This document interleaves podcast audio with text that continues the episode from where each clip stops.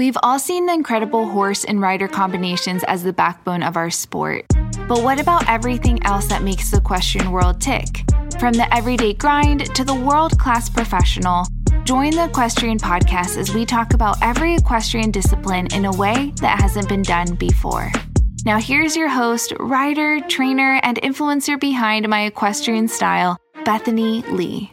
Hey, friends, and welcome back to the Equestrian Podcast. I'm your host, Bethany Lee, and this is episode 317. Our guest today is a young professional who started Vintage Farm Sales, which is a training and sales program in 2020. It's operated out of Pennsylvania and Wellington, Florida. It really focuses on developing young jumpers into top Grand Prix competitors and provides training services for clients both at home and at shows. Our guest comes from an equestrian family with parents who competed at the top of the sport. And as a rider today, he has had a lot of success in the U25 and in the Grand Prix. So without further ado, please welcome our guest today, Alex Matz. Hey, Alex. Hey, how are you? Good. How are you doing? Good. Thank you so much for coming on. Um, I'm excited to hear a little bit more about your story, but tell me first how you first found yourself in the horse world. Well, I was born into a horse family. Uh, we lived on a farm in Coatesville, Pennsylvania. My father did show jumping competitively, and my mother also competed at a very high level. So we always had ponies around. You know, I was probably on a pony before I was on a bike. Yeah. Uh, but it's it's always been around um, and fortunately available to me. And so, you know, I, I just sort of progressed, I would say probably slower than most juniors I was more interested in traditional sports like soccer and football, uh, but unfortunately, I wasn't big enough or strong enough for for most of them. Uh, so I did that through middle school, and then I went to a boarding school in Virginia, uh, where I also did a bunch of sports, and I would ride like once or twice a month, um, and then I'd come down to WEF probably like two or three weekends um, a month. So I, I rode more then, and, and then during the summer I rode. But otherwise, I had a pretty normal upbringing, and then uh, I went to school in Nashville, Tennessee, and again I, you know, I rode sort of sparingly in the fall and spring. Summers I rode a little bit more, and after I graduated, I decided to give it a shot. Um, I thought I could always, you know, go back to the corporate world. Thankfully, my mom pushed me to get a good degree and I had something to fall back on. Yeah. But I thought I could always give this a shot and go back to the corporate world. But I didn't think that I could do the opposite and go to the corporate world and then come try and do this later in life. So, wow. That's sort of my story. Yeah. Yeah. Amazing. I mean, obviously, you grew up with access to horses you know from the beginning your whole life and spend a lot of time living on the same property as your horses. How do you feel like that impacted your experience as a horseman? And what was the dynamic because um, i feel like it kind of it, i feel like it usually goes one of two ways right? Like growing up with a horse family you either like become all in or you kind of like want nothing to do with it. So what was it what was it kind of like for you and how do you feel like it impacted your experience? Yeah i think that's totally fair. I have a younger brother that knows how to ride, but wants nothing to do with the show world. Yeah. To be involved in cattle. And um, for me, I I was super fortunate that my parents are both both very good horsemen. And so I think I was able to pick up on um, a lot of things naturally.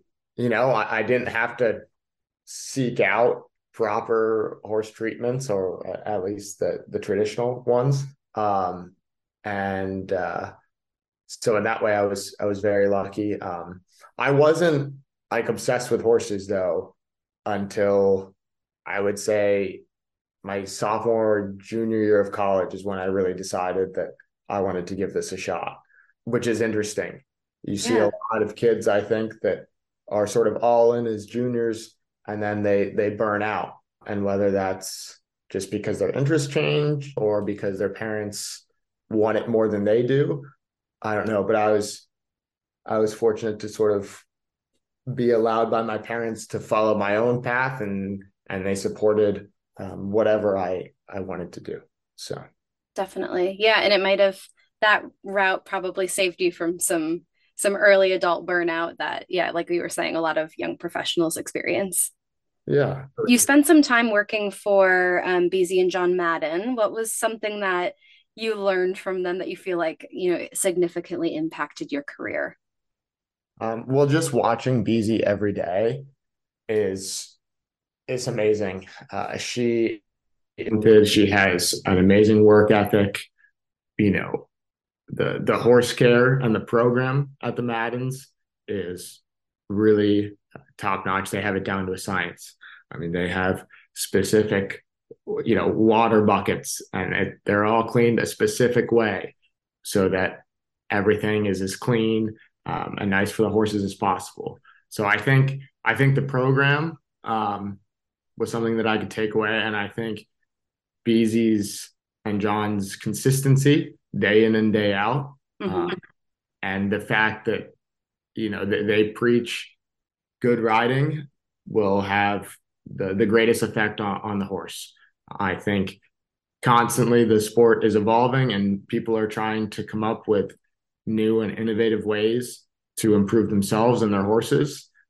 And being at John and Beezie's and and realizing that really what makes the great great is that they are consistent. They have a good program. It's simple and you know they're never trying to take shortcuts for a fast result. And so that's i think that was my main takeaway from working there. Definitely. And then you started your own business in 2020 what prompted you to start up something like this on your own? At the time the horses that i were riding for john and Beezie you know a couple got sold and i had a couple young horses at home and so it made more sense for me uh, and my riding to to try to focus on those young horses and see what sort of opportunities might present themselves at home. So it was really just, you know, a matter of circumstance. It's something that I always wanted to do. And I had no idea whether it would work or not. I got lucky. I had a lot of people that allowed me to, you know, ride their horses and give me a chance. We're around a lot of eventers in Coatesville, Pennsylvania. And so, you know, Boyd Martin let me ride a few horses. Jennie Brannigan also did. And, and I actually got to take some of those horses that were maybe better suited as show jumpers uh, to try to sell. It, it, was it was nothing more than just the fact that I had, you know, more opportunity at home. Um, mm-hmm. I felt like I had I'd learned a, a significant amount from John and Beezie, and uh, was ready to give it a shot. Yeah. What was the experience like of building your own business? I'm obviously it's like you never fully know and you know obviously like what you were saying know what it's going to be like and and what you kind of face until you're actually in it. So what would you say are some unexpected challenges that you faced when you were first starting to build your own business? Well, to be honest, I've kind of stopped planning because nothing ever goes the way I yep. it'll go. um, That's a mature realization. Yeah. yeah.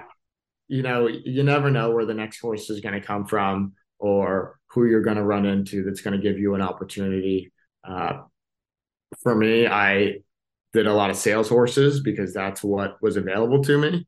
Um, and then I met the McNeil family, and they have you know, really been a game changer for my career. They've allowed me to get into bigger shows and jump bigger classes and um, have supported me with some better horses. Um, and then, you know, from that, I, I've had other opportunities with other lovely sponsors and I train a little bit um, and that's been great.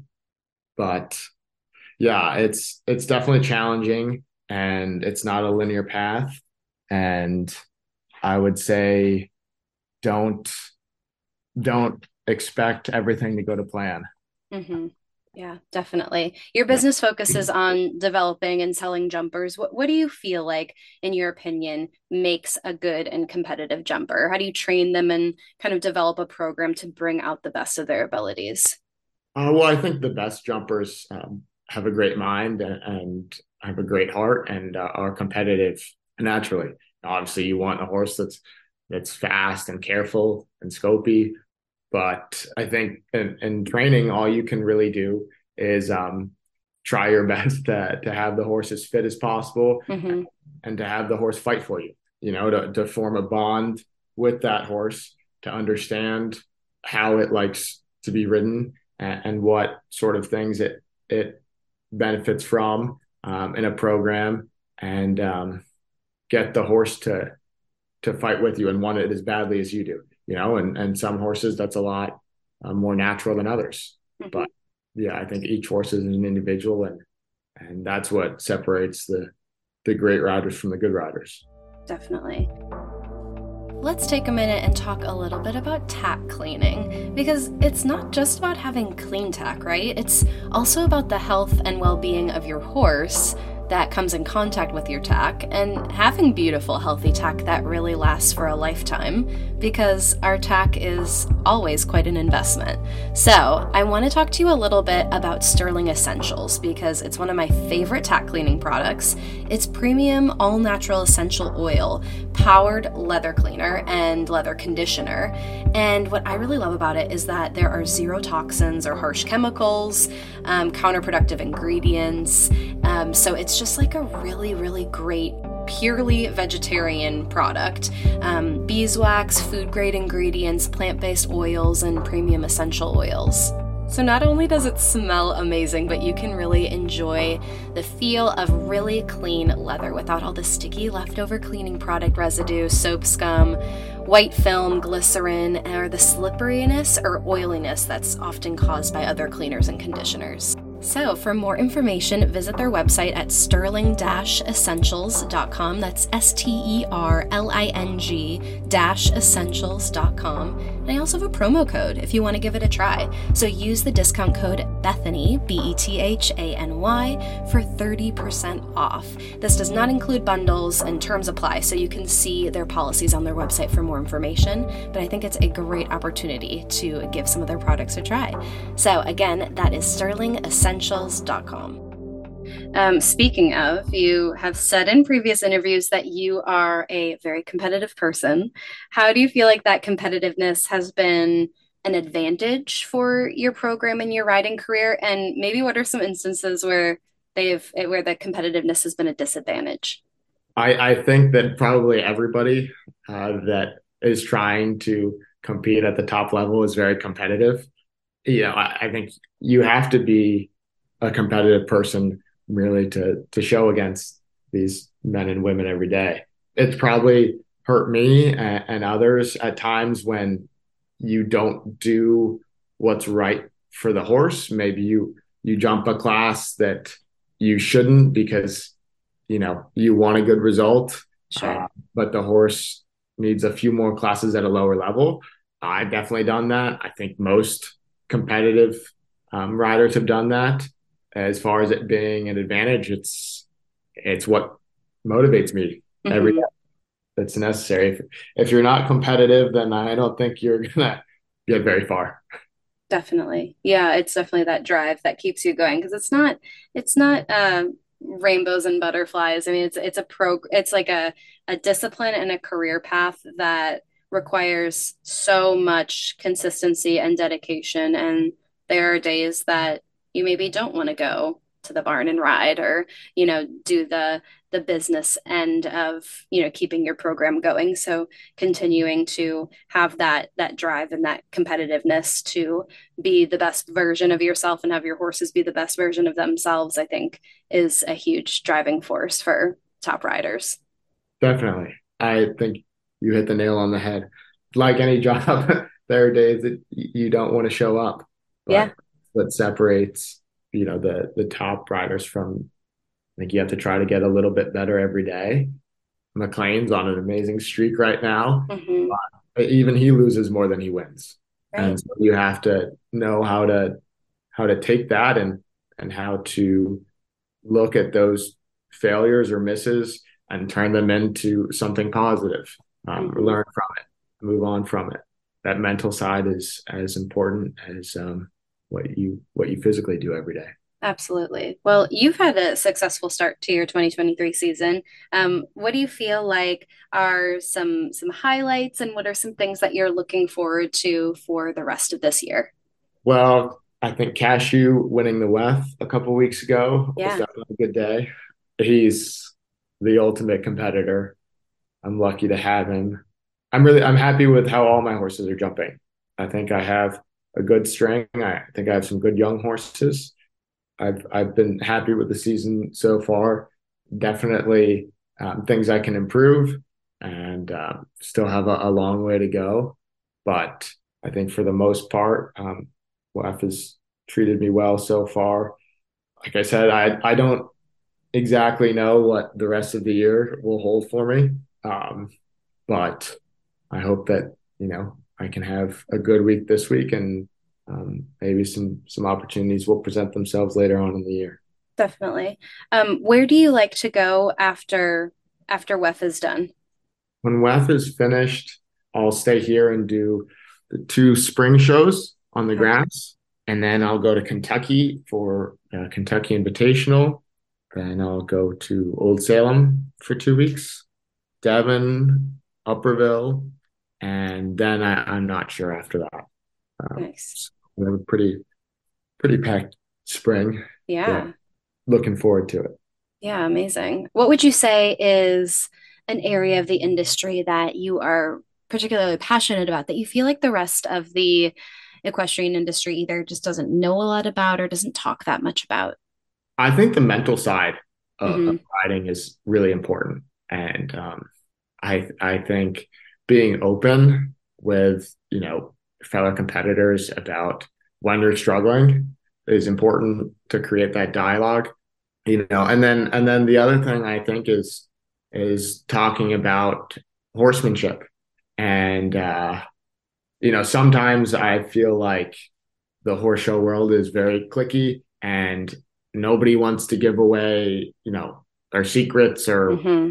whatever. It's it's taboo to talk about somebody who you know is struggling with confidence because you you know you have to put on a brave face all the time. Right. Uh, but i think having a more open dialogue about that stuff will ultimately uh, create stronger riders and and will be better for you know the us equestrian team. That's something that uh, yeah i think is important and many times sort of undervalued. Mm-hmm, definitely. Yeah i think that that's a huge part of of riding and competing. When you feel like your mental game is struggling what are some things that you do to try to kind of refocus and center yourself like towards um, you know taking maybe that that extra pressure or stress or nerves and put it towards um, you know the class and and doing it in you know kind of spinning that in a positive way to perform better yeah, I think I'm lucky that I had a good group of friends that I can be um, genuine with. Yeah. Frankly, honest with about about that sort of stuff.